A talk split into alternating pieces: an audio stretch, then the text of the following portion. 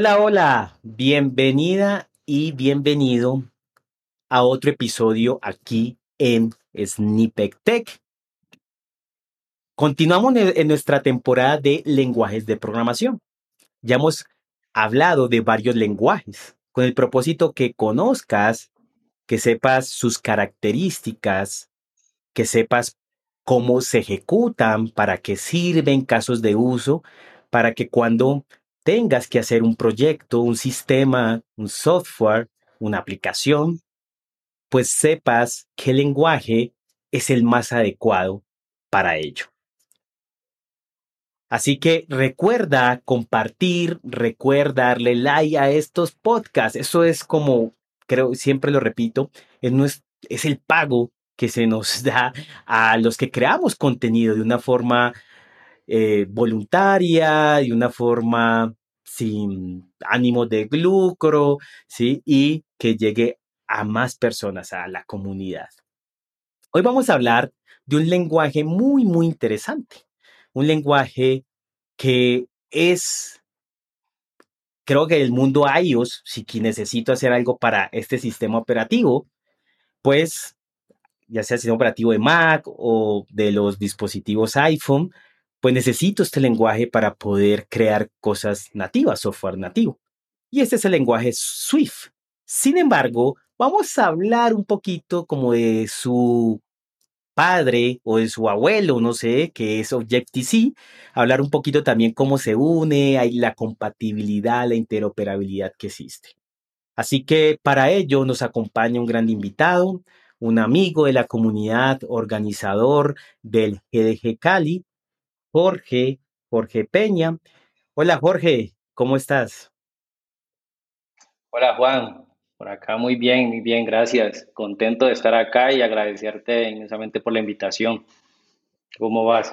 Muy bien, muy bien, gracias. No, gracias a ti por sacar tu espacio, sacar el tiempo y poder compartir en este podcast y a la comunidad.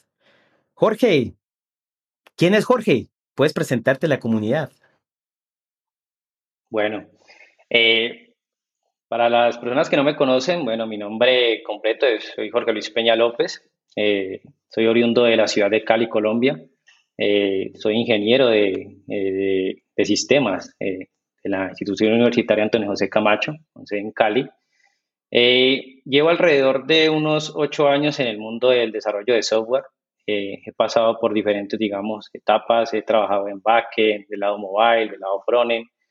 Eh, fui cofundador o soy cofundador de la, de la manicurista que hoy en día es Tuali, una startup que, colombiana eh, que presta servicios de belleza a sus clientes, conectando con profesionales de, de belleza. Y también soy líder y speaker de, de, la comunidad de Gigi Cali. Eh, apasionado por la tecnología, Hoy en día estoy más enfocado al tema de, desarrollo iOS, eh, digamos, por, por, tema de carrera profesional y por tema, digamos, de la empresa en la que estoy hoy en día. Hoy en día trabajo por una empresa que se llama Patagonian, que es de la Argentina, eh, una empresa en la cual, pues, tiene varios clientes a nivel de, de Latam y Norteamérica y Europa. Y pues muy contento de estar acá, Juan. Esa es como, como mi, breve, mi breve introducción de quién soy yo. Gracias. Muy bien, muy bien. Bueno, empecemos con, con este, este, no sé si es un magnífico gran lenguaje porque desconozco totalmente este lenguaje. Y algo que me gusta de estos podcasts es que aprendo mucho. Aprendo mucho de simplemente saber que existe Swift, pero bueno, cómo es Swift, que hay abajo, cómo funciona y demás. Así que empecemos con la historia de Swift. ¿Por qué nace? ¿Cuándo nace? ¿Cómo nace? ¿Por qué digo yo, ¿no? O sea, ¿por qué muere Objective-C? Aunque creo que no está muerto, pero ¿por qué nace Swift y, se deja de, hacer Objective-C o se deja de, pues de evolucionar, crear nuevas versiones? Ok. Bueno, como, como lo has dicho, eh, para conocer un poco de Objective-C, creo que sí está más que bien conocer la historia, sus inicios. Eh, bueno, Objective-C es un lenguaje que fue creado por Apple y fue diseñado con el objetivo de trabajar con Cocoa Touch los marcos de Cocoa, o sea, Cocoa Touch para temas de aplicaciones mobile, un iOS, y Cocoa para macOS. Eh, en un amplio conjunto de códigos de Objective-C que se han escrito para los productos de, Apple.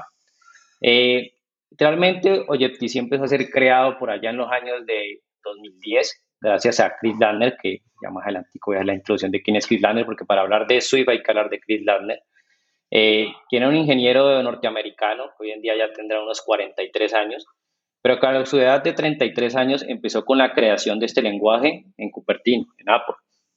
Eh, bueno, hay que conocer un poquitico de Chris. Chris Ladner es un ingeniero de, software norteamericano con un gran bagaje. Ha trabajado en, creo que yo, que de las cuatro compañías que ha trabajado, todas cuatro han sido muy importantes o muy reconocidas, diría yo que a nivel mundial. Por ejemplo, trabajó en Apple, trabajó en Tesla, trabajó en Google y hoy en día trabaja en Sci-Fi.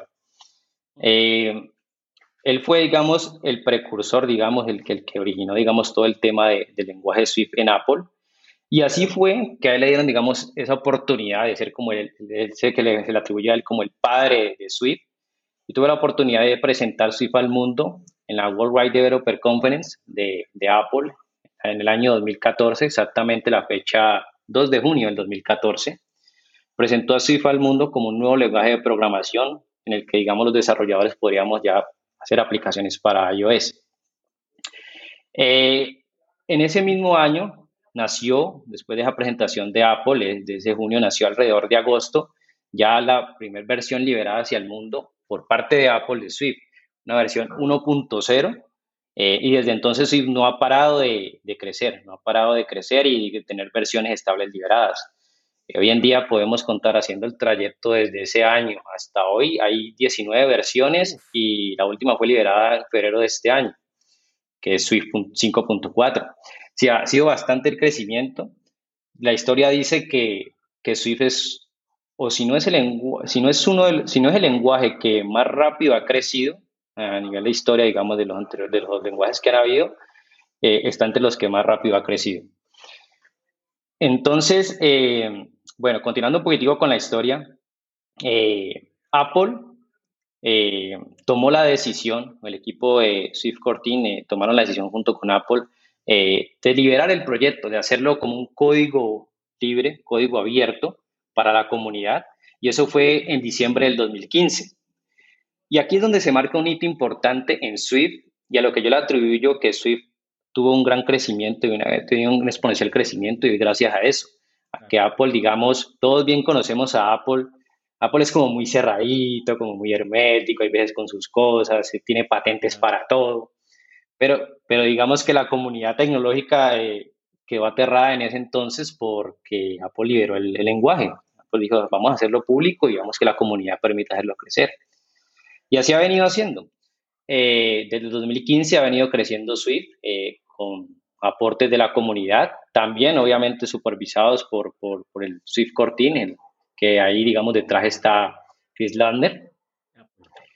Y durante todo ese bagaje durante todo ese bagaje, eh, pues tenemos que decir que Swift eh, nació como un lenguaje o es un lenguaje compilado.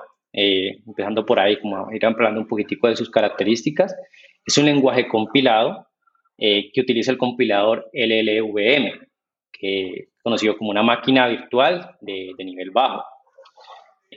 creo que el LLVM pues más que nada el EVM es una infraestructura en la cual dentro de ella hay cierta serie de compiladores, dentro de eso está un LLVM compile, pero hay otros también.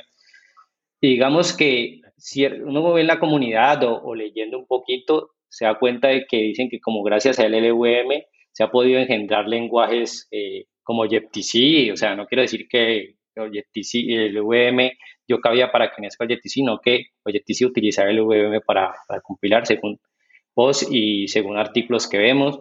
Utiliza también LWM, eh, Ruby, Python, entre otros muchos lenguajes. No sé si de pronto Kotlin, creo que también Kotlin lo utiliza. Kotlin para multiplataforma eh, eh, lo usa. Oh, excelente. Ah, el tema de multiplataforma.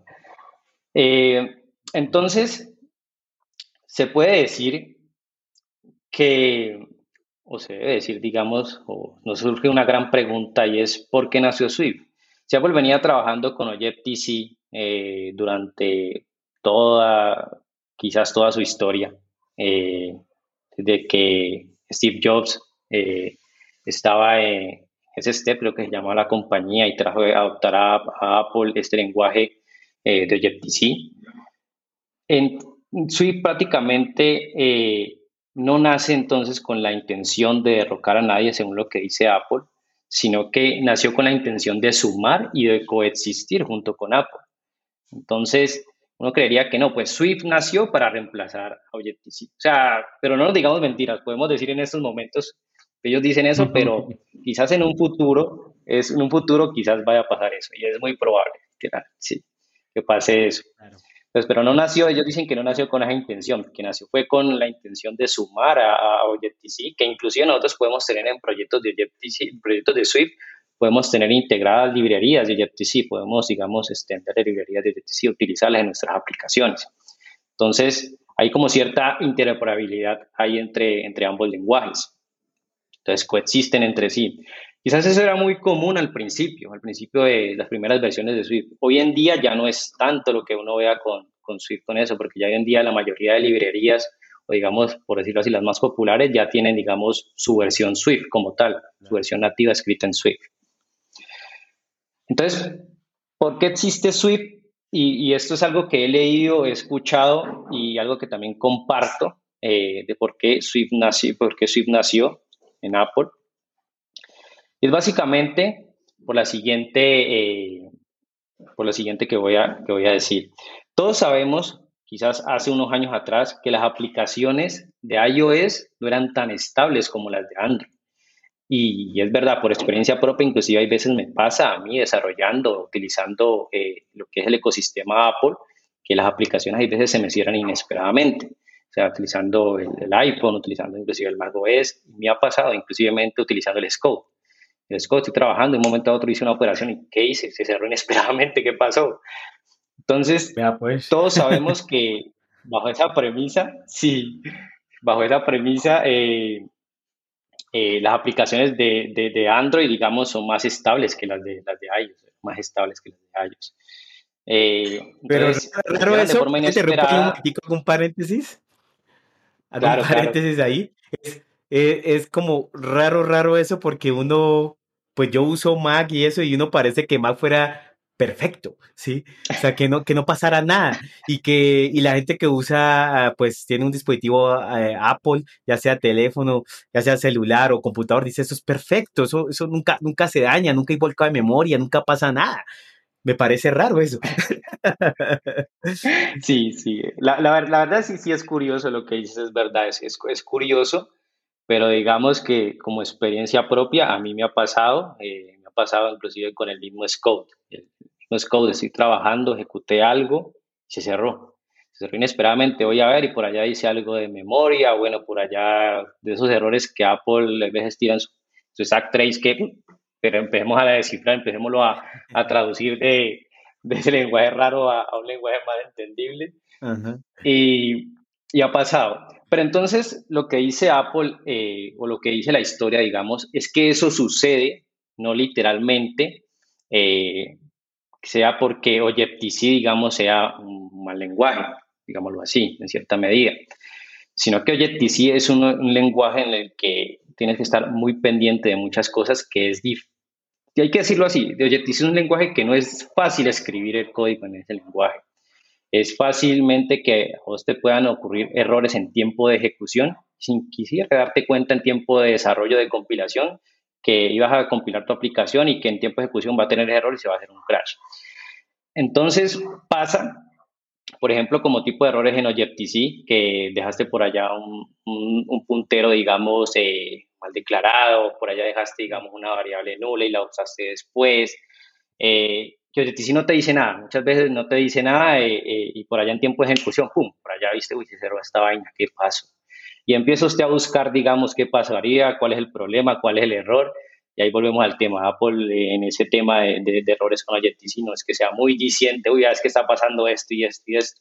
Tienes como que empezar a hacer como un recorrido, todo un recorrido de lo que hiciste, por dónde va el flujo, hacer el debugging, muchas veces inclusive hacer debugging se puede volver un poquito más complejo en Objective-C.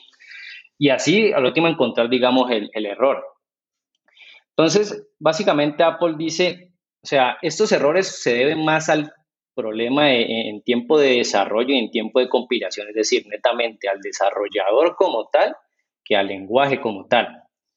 Entonces lo que hizo Apple con Swift, o lo, por lo que le atribuyen que Swift nació, es prácticamente para decir, venga, desarrolladores, ustedes ya hoy en día se van a encargar de que las aplicaciones sean eh, más estables para el ecosistema Apple utilizando Swift, porque Swift ya te permite desarrollar de una manera más metódica y más estricta. O sea, en Swift tienes que estar pendiente de los opcionales, en Swift tienes que estar pendiente de, los diferentes, eh, eh, me llaman esto de null say, del, del null say, las diferentes declaraciones, por ejemplo, de llaves eh, al abrir una sentencia de if, cosa que, por ejemplo, como experiencia propia a mí me pasó hace poquito, había dejado un if eh, sin haberle puesto las llaves, lo permite, eh, y tenía dos sentencias hacia abajo y el programa estaba ejecutando algo rarísimo, o sea, o sea me estaba ejecutando algo que yo no necesitaba que hiciera. Y, y de tanto buscarlo, literal pasé horitas buscando ahí, quemé horas, me di cuenta de que, claro, eh, me faltó cerrar, digamos, me faltó poner las llaves para cerrar la, segunda sentencia, la, una única sentencia que va dentro del if y dejar la otra por fuera. Y me pasaba eso, entonces, oye, eh, perdón, Swift te permite ya, digamos, ser más estricto y más metódico a la hora de desarrollar. Entonces, eh, en la esencia, Apple lo que dijo fue eso, o sea, usted ya van a ser los encargados de proveer que la estabilidad de las aplicaciones eh, venga desde el punto en el que estés desarrollando y estés compilando la aplicación. Ya nos va a traducir, digamos, ese error al tiempo de ejecución. Y esa es una de las grandes, eh, para mí, digamos, la más relevante razón de por qué nació, nació Swift. Sí. Claro. No, muy bien explicado, hermano. O sea, me quedó muy claro y, y, y en verdad me, me, me, causa mucha curiosidad, mucho más, porque nunca había escuchado de Swift, su historia, nada. O sea, no sé absolutamente nada porque no, no sé nada de ese mundo, ¿sí? Y tengo algunas otras preguntas. Una siguiente pregunta es, este Swift es, ¿qué, qué paradigma es de programación? ¿Es orientado a objetos? ¿También tiene temas funcionales? O sea, ¿cómo, qué, qué, qué paradigma es? ¿Y cuáles son las características que tú veas que son extraordinarias o algo que lo hace muy diferente o a los demás, aunque ahorita muchos lenguajes ya se parecen, pero digamos que tú digas, no, es que hace unos años atrás ninguno lo tenía o, o todavía ninguno lo tiene. ¿Qué piensas tú? Ok. Bueno, Swift es un lenguaje que es multiparadigma. Eh, se reconoce el tipo de lenguajes multiparadigma los que soportan dos o más paradigmas. O sea, sí podemos nosotros programar orientado a objetos, programar orientado a protocolos. O sea, para traducir un poquitico, no sé si esto en, otro tipo de lenguaje se conoce muy bien, protocolos en el mundo Apple es, por decirlo así, de una manera muy natural, son interfaces. Programación orientada a interfaces y a, delegados. Eh, Apple sí es, tiene como la manía de poner como que nombres a cositas diferentes. Eh, Sí, me ha pasado, por ejemplo, con los NIL. Eh, en Apple los NIL se llaman NIL y en otros lenguajes en todo lado se llaman null. Entonces cambia, digamos, como, sí, cambia, digamos, como la nomenclatura eh, que ya uno por experiencia tiene de otro lenguaje. También te podemos programar en, Swift de manera funcional. Eh, pues tenemos unos closure, funciones anónimas, podemos hacerlo en Swift. Y básicamente Apple dice que, que Swift se basa en lo mejor de C y de Objective-C, pero sin las restricciones de C. Inclusive esa fue como una frase emblemática con la que presentó Chris Lander el lenguaje en aquella conferencia de la World Wide Developer Conference 2014. O sea, Swift combina el rendimiento y la eficiencia de, los lenguajes compilados con la simplicidad y la interactividad de, de los lenguajes de script populares, por ejemplo, llámese eh, Python, Ruby, JavaScript. Sea, al momento de desarrollar en Swift, eh, te vas a dar cuenta, y creo que aquí entra cabida para decir que si eres nuevo de pronto desarrollando en Swift, te vas a dar cuenta que la curva de aprendizaje no es tan grande. Es fácil entender Swift, realmente es, es, es, fácil, es corta la curva de aprendizaje. Y si vienes aún de otro lenguaje, por ejemplo, de Java, de Kotlin o de C Sharp, eh, pues lo vas a entender de una manera muy rápida, relativamente rápida. Y es tanto así que inclusive en Estados Unidos, eh, Apple, eh, en Estados Unidos, varias, digamos, instituciones educativas en colegios y universidades utilizan Swift como su lenguaje de programación para enseñar a programar. Eh, Nunca había Y no solamente hay que decir que inteligencia. sí. Y, eso es algo que Apple denota y muestra en su, en su, en su página. Eh, y mira que es algo que, que Apple, o digamos que en Estados Unidos es acogido hasta nivel de los niños. O sea, en varios colegios o, escuelas, digamos, eh, los niños los enseñan a, a, programar utilizando Swift, porque el lenguaje es muy amigable, digamos, es, es, es chévere escribir Swift, es fácil de escribir Swift, eh, y puedes también utilizar algo que Apple tiene y algo de lo que también es eh, originario, digamos, de, de, la familia de Chris Ladner, que es los Swift Playground.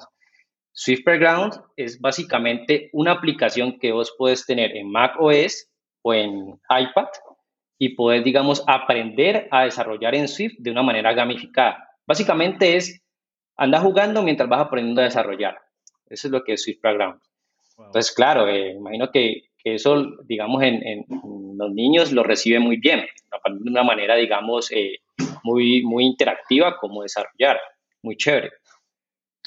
Eh, ¿Qué más podemos decir acerca de, Swift y digamos como que sus virtudes? Eh, pues no sé si aquí ya empezamos, digamos, a hablar un poquitico del tema de, como que ventajas que tiene Swift y qué podemos hacer con este lenguaje. Sí. ¿Te parece? Ah, bueno, no, no, no, no, no, no. Espere, espere que eso vamos para pa, ahora. Pero me salió una pregunta a partir de eso, ya que ahora vamos a hablar de eso. Es, es que yo he escuchado, pues digo, no sé nada de Swift, no sé nada de este mundo, sí, simplemente tengo un Mac y ahí hago Android y hago otras cosas, pero ¿qué es tan cierto que programar para iOS o programar para, con este lenguaje y demás, hay barreras en cuanto a que yo solo debo, lo puedo hacer en un Mac, primero que todo, o sea, tiene que haber un computador Mac. Segundo, que tengo que usar un editor de texto y que tengo que pagar algunas cosas ahí. No sé si eso es verdad o mentira, estoy por eso preguntando para descartar, pero que a eso convierte una barrera para aprender Swift y para hacer aplicaciones para, para iOS o, para Mac. ¿Qué, tal, ¿Qué tan cierto es eso o es falso? Sí, mira que tiene un poquitico de, ambas partes. Es cierto y es falso también en, ciertas partes. O sea, ¿cierto en qué sentido? Sí es verdad, o sea, para programar en Swift, si lo vas a hacer enfocado a desarrollo para dispositivos Apple, sí o sí tienes que tener un dispositivo Apple que es la Mac, que tener la, que tener la Mac. Eh, entonces, ¿por qué? Porque pues eh, lo que hace Swift para desarrollar para Apple es utilizar la API, el framework de Cocoa o Cocoa Touch para Mac o para, para iOS respectivamente, que son frameworks que van conectados, digamos, o hacen como cierta parte o cierta comunicación con el sistema operativo como tal.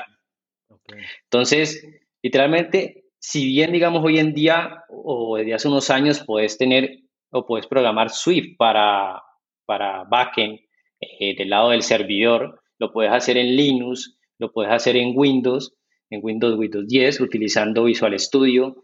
Eh, hay mm. librerías y paquetes que ya te lo permiten hacer. Y en Linux, utilizando, puede ser un editor de texto como Vim en la página de SwiftORG, digamos, está la, la, especificación de lo que puedes hacer y en ciertas distribuciones Linux, por ejemplo, Ubuntu, creo que la otra es Amazon Linux 2 y la otra es CentOS, CentOS OS. Entonces, si bien lo puedes hacer para allá, no puedes, no puedes decir que allá vas a utilizar el Linux, vas a utilizar un Windows para desarrollar para iOS. Eso sí es verdad, ¿no? Vas a utilizarlo porque, pues básicamente para desarrollar para iOS, para dispositivos Apple, va ligado a muchas cosas del sistema operativo y en esto pues son los frameworks principales que son Cocoa y Cocoa Touch. Entonces, ahí digamos que, que, esa es como la razón pues de, de por qué Swift como que Listo, sí es una, una Mac y, y, no. ¿Qué tengo que invertir como developer además? Bueno, como developer, si tienes una Mac, puedes llegar hasta cierto punto de probar tu aplicación eh, sin necesidad de pagar, digamos, algo que conoce como la licencia de desarrollador de Apple, eh, que es una licencia anual, que la más barata cuesta 99 dólares hoy en día, este año 2021. Eh, y bueno, ahí para allá vienen otro tipo de licencias que son más como más para empresas. Entonces, pero ¿qué puedes hacer, digamos, sin pagar eso? Puedes llegar a realizar aplicaciones para iOS, iOS pero sin necesidad, digamos, ya de utilizar eh, ciertas, que lo llaman capabilities o capacidades, como de notificaciones, digamos, push, eh, como temas ya de pronto si quieres integrar un tema de pagos, todo depende hasta qué punto vas a querer llegar tu aplicación. O sea, si ya crees que vamos a utilizar ciertas cosas en específico para probar en tu dispositivo real, pues ya tenés que, literalmente, tenés que empezar, digamos, a pagar, digamos, la licencia para poder tener acceso, digamos, a la consola y poder, digamos, eh, eh, tener, digamos, generar estos certificados y tener esas capabilities que te permiten, digamos, agregar ciertas características a tu aplicación. Entonces, si llega hasta cierto punto, porque el emulador tampoco te lo va a permitir todo. Si bien hoy en día eh, tenemos el emulador de, los emuladores de Apple son muy buenos, eh, se quedan cortos. O sea, hoy en día ya sacaron que mm, puedes tener en el simulador de Apple eh, notificaciones, puedes simular notificaciones, pero a la final de cuentas tú no estás programando para un emulador, tú estás programando para un dispositivo real. si vas a integrar pagos también, pues eso lo va a hacer alguien en dispositivo real. Entonces, llega hasta cierto momento en que lo, lo puedes aprender, lo puedes dominar, puedes trabajar con Swift utilizando Background, utilizando Scope hasta cierto punto, pero ya llega el momento en que no. Tenés, digamos que, si quieres escalar más, tenés que ya poder eso. Sí. Pues vamos a, a otra pregunta interesante, pero antes de eso, o sea, para yo desarrollar en Mac, me toca comprar un Mac. Segundo, requeriría una pagar para, para hacer developer 99 dólares y además comprar un iPhone para poder probar en mi dispositivo. Yo creo que en la TAN se complica eso, pero no imposible, pero se complica. Mucho te admiro, o sea, de, de ganar mucho, mucho dinero. bueno, este, la, otra pregunta, la otra pregunta es, ¿qué podemos hacer con Swift? ¿Es solo aplicaciones para Mac, solo aplicaciones para iOS? ¿O qué más puede hacer? O sea, ¿puede hacer algo con backing? existe una, alguna, es multiplataforma, o sea, podría ser aplicaciones también para, para Android, porque lo que, lo que sé de Kotlin es que usa esta máquina virtual que dices, que decías, el LLVM, para poder hacer multiplataforma. Entonces, si, si se me viene a la cabeza, si Kotlin la usa para eso y Swift ya la usa, ¿es posible hacer cosas para Android también? ¿Qué tanto puedo hacer? Bueno, ¿Qué tanto puedes hacer con Swift? O sea, principalmente está el tema de desarrollo para dispositivos Apple, eso como, como primer punto. Eh, y también puedes eh, desarrollar en Swift para backend, utilizando las virtudes en sí del lenguaje que no tengan que ver con el core de, de Apple o con los frameworks de Apple. Y lo puedes hacer en Linux, en Windows, desarrollar para, para, para, ¿qué? para backend. Inclusive hay frameworks hoy en día para desarrollar para backend en Swift eh, pues. Que los más populares son Vapor o Kitura. Bueno, no podemos decir que los más populares porque eh, pues si bien hoy en día el tema de JavaScript o Node creo que lo lleva, lleva años en popularidad todo, todos esos temas para incorporar backend. Sí. Entonces, digamos que de cierta manera, entonces sí lo puedes hacer.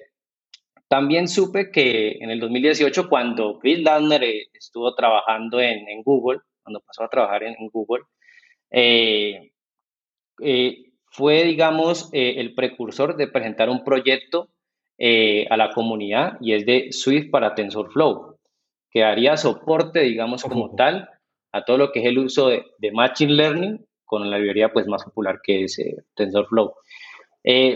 sin embargo, hace poco me di cuenta, por ejemplo, en febrero de este año, creo que fue, que el proyecto fue archivado. No sé si se deba, digamos, a la salida de, Chris Ladner de, Google eh, pues el año pasado, creo que fue que salió el nombre de Google. Eh, no, estoy, no estoy muy claro en, la fecha, eh, pero digamos que el proyecto fue archivado. Pero lo que nos dice esto es que sí, digamos, tenés como cierta capacidad de obtener Swift, a pesar de Apple, en otras plataformas, en otros dispositivos, llámese Windows 10, llámese Linux, en Windows 10 lo puedes tener con Visual Studio, en Linux con editor de textos como, como, como Vim. Eh, y también digamos que si ya tuvo un acercamiento con lo que es TensorFlow, eh, ya el proyecto ha sido archivado este año, eh, pues eso demuestra, digamos, la capacidad del lenguaje eh, que permite, o, digamos, el, el, lo que te permite la riqueza del lenguaje hasta donde puedas llegar. Entonces, digamos que como las principales eh, características que noto que puedes hacer con Swift eh, es esas que te acabo de mencionar. Ok. Tengo una pregunta que también me, me, me, causa mucha curiosidad, pues de pronto porque uno no está en ese mundo y, y no, no, no sabe absolutamente nada, es cómo es la comunidad de desarrolladores de, de Swift. O sea, existen comunidades, existen eventos, hay muy buena documentación por parte de Apple o la comunidad, existen canales, gente que crea contenido para desarrolladores de Swift, o, es muy difícil encontrar información, foros y demás, si tienes una duda, algo así. ¿Siempre existe un ecosistema fuerte en ello? Mira que Literalmente, a mi parecer, creo que Swift tiene una comunidad muy, muy buena, eh, muy buena. Para que eh, te voy a mencionar, digamos, ejemplos de comunidades, páginas o canales de pronto en los que uno puede instruirse y aprender Swift, aprender de sus mejoras, eh, cuando sale una nueva versión, digamos, que trae esas nuevas características de la versión. Digamos, podemos encontrar hoy en día eh, Ray Wenderlich, ellos ofrecen un contenido muy, de muy alta calidad eh, para el tema del desarrollo Apple, llámese Swift, más que enfocado a Swift que a Objective-C, digamos, llámese Swift. Y hoy en día, digamos, también lo hacen para otras plataformas como Flutter, Android con Kotlin, Android con Java. También tenemos hoy en día Hacking Swift. Hacking Swift eh, es una comunidad, digamos, eh, que provee, digamos, cierta cierto conocimiento de lo que es Swift, de cómo funciona Swift, de sus, sus virtudes, con ejemplos prácticos, con libros, hay unos digamos que son gratuitos, otros sí ya literalmente son de pagos, eh, pero digamos que la comunidad se mantiene muy, muy movida, muy movida en, el tema de, aportes, en el tema de dudas. también en Star Overflow, eh, yo sigo, digamos, en Star Overflow Swift y preguntas de Swift y y, y pues la verdad también es demasiado el movimiento que uno ve.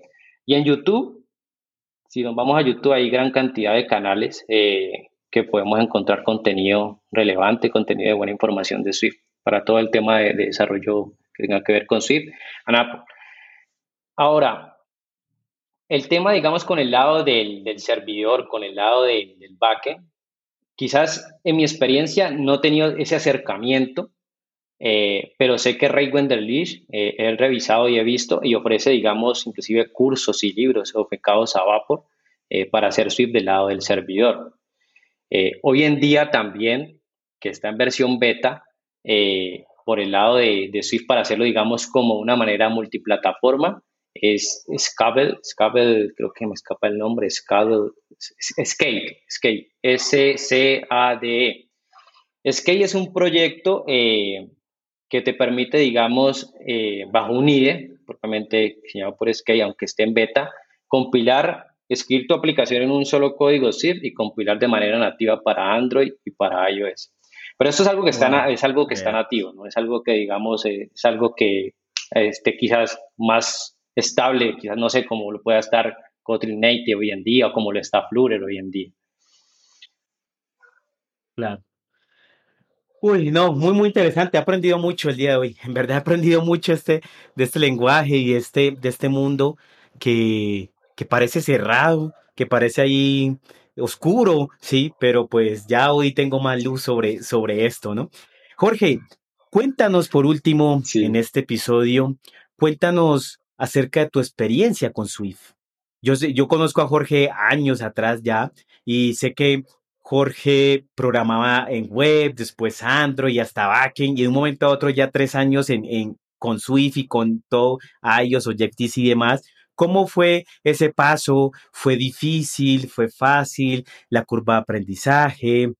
Además, eh, hasta ahora escucho que estás trabajando en una empresa haciendo esto. ¿Cómo es la oferta laboral? ¿En verdad está bien pago? Si hay muchas empresas que requieren eh, desarrolladores iOS o para Mac. Cuéntanos un poco sobre eso. Listo. Bueno, yo empecé con el mundo de Apple o literalmente a meterme más en el mundo de Apple eh, por allá en los años de 2017. O sea, ese fue mi fuerte porque como le dijiste ahorita, yo venía de hacer de todo un poco. Venía, inclusive trabajé como unos dos años en Android, pero en ese tiempo pues era Android con Java. Eh, hice backend, hoy en día todavía hago backend en Node con JavaScript, pero nació principalmente ese, esa emoción o digamos, esa, tuve digamos esa, esa oportunidad de meterme al mundo Apple ya más de lleno, eh, gracias a la manicurista, que, que, hoy en día es Tuali, que en ese tiempo eh, nosotros veníamos como de iterar con varios desarrolladores de manera freelance, buscando quién nos podía, digamos, proveer el servicio a que nos hiciera la aplicación de iOS para la manicurista. Entonces, eh, digamos que no, no, hicimos como llegar a ser un buen más en, en, todos los sentidos, veíamos que como que estábamos un poco ya retrasados en los tiempos porque la aplicación de Android ya inclusive ya estaba publicada en la tienda y en iOS no teníamos la aplicación construida final, sino que teníamos un web view de una plataforma que hicimos para el cliente, pero eso era, o sea, eso era lo literal, hay que decirlo así, o sea, eso es algo de las cosas que uno aprende, que eso no era nada usable. Eso no era usable, pero que nos permitió en ese tiempo como mitigar mientras podíamos acabar el desarrollo de la aplicación en, iOS. Entonces, en ese tiempo empecé con, con Swift. Yo venía, eh, ya había trabajado en alguna experiencia con, con Objective-C, inclusive creando por allá una vez ayudé a crear como una librería para hacer un tema de, de, hash, de, de criptación de claves, algo así, pero no había tenido nunca la oportunidad de meterme de lleno, literal, había que decirlo así. Y en ese entonces eh, aprendí, digamos, eh, el lenguaje, me acuerdo que era como a mediados de agosto y en noviembre necesitamos sacar ya la versión porque necesitamos expandir la operación de la empresa en la otra ciudad de Colombia. Entonces me metí de lleno en el lenguaje, digamos, eh, asumí, digamos, el rol, el reto. Yo no sabía Swift en ese entonces, pero ya el proyecto, digamos, venía construido por los freelance. Y era algo, y bueno, pues volví a meterme. Eh, me hicieron como una entrega, uno, uno de, las, de los freelance me hizo como una entrega, mira, este es, este es el proyecto, y bueno, hasta ahí fue una entrega como, me acuerdo, como una hora, media hora, no fue mucho realmente. bueno, de, de ese tipo de entregas que es de transferencia de conocimiento. Sí. Y ahí, y ahí, y ahí me quedé, digamos, eh, enganchado con el mundo Swift, empecé a meterle, empecé a investigar el tema, hacer, sí, empecé haciendo cursos en YouTube, cursos de pago, en plataformas, y empecé a hacer Swift, empecé a hacer Swift, empecé a construir el, el, la aplicación, eh, lo que le faltaba, y, y, creo que tuve una curva de aprendizaje muy rápida, eh, que literal fue, fue como a mediados de agosto y ya, digamos, en octubre teníamos como una versión preliminar de lo que podíamos sacar eh, a, la, a, la, App Store, como una versión ya de la aplicación nativa. Eh, entonces, mi curva de aprendizaje la considero que, que, fue, puede ser que fue corta. Me permitió, digamos, eh, la experiencia que tenía también en otros lenguajes como C o como, como Java, eh, me permitió coger, digamos, rápido el lenguaje también y, digamos, desarrollar la aplicación de, de una manera, digamos, poco relativamente rápida para ser, digamos, una sola persona y que pues no me había enfrentado a eso antes.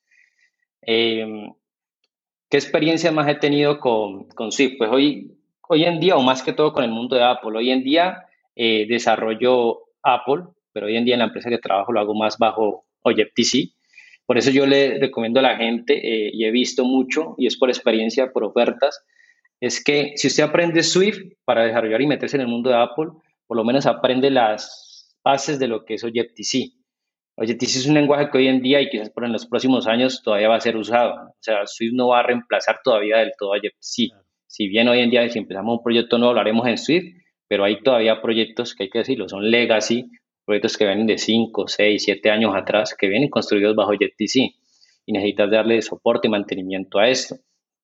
Uh -huh. eh, ¿Qué más le puedo decir, digamos, a, a la comunidad? Eh, que si quieren incursionar por, por el mundo del desarrollo de Apple, eh, como lo dijiste ahora, lo pueden hacer eh, realmente. Lo primero que tienes que tener es un dispositivo Apple, una Mac. Eh, puedes esperar, digamos, el iPhone, puedes esperar la, compra de, la versión o de la compra de la licencia del, pro, del programador de Apple, los 100 dólares que cuesta para una persona. Y puedes incursionar y aprender la, las virtudes del lenguaje eh, simplemente, digamos, teniendo una Mac, si quieres desarrollar para iOS o para Mac, si quieres desarrollar, digamos, para eh, backend, lo puedes hacer hoy en día desde tu Linux o desde tu Windows, eh, con las características y el toolchain que provee Swift hoy en día, digamos, en su, en su página. Ok. Bueno, sí. muchas, muchas gracias. Excelente, quedó muy, muy claro.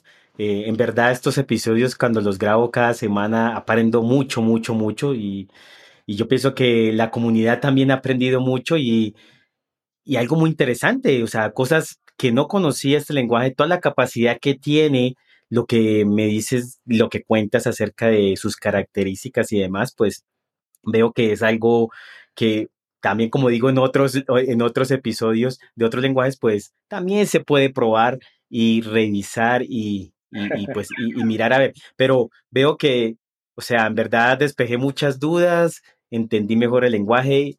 Así que muchas gracias, Jorge, por acompañarnos en este episodio. Gracias por sacar tu tiempo y espero poder tenerte en otro episodio o en otra oportunidad. Ya sé que nos estaremos viendo. Gracias, Jorge. Vale. Vale, Juan, muchas gracias a ti por la invitación y bueno, eso estamos para compartir con la comunidad y que todos aprendamos en conjunto. Gracias. Muchas gracias, Juan. Gracias. Así que, gracias por escucharnos. Recuerden compartir, recuerden que nos pueden escuchar por Google Podcast, por Apple Podcast, que hablamos de ahorita de, de Swift y demás, nos pueden escuchar por Anchor, también ir a nuestra página devhack.co, devhack.co y ahí van a poder tener otros enlaces a nuestro canal de YouTube, a nuestro blog y a otras, otras eh, cosas que tenemos en nuestra página para que puedan aprender más, para que puedan crecer en su parte profesional. Así que muchas gracias, gracias eh, Jorge y nos vemos en otra oportunidad. Chao, chao. Chao, chao.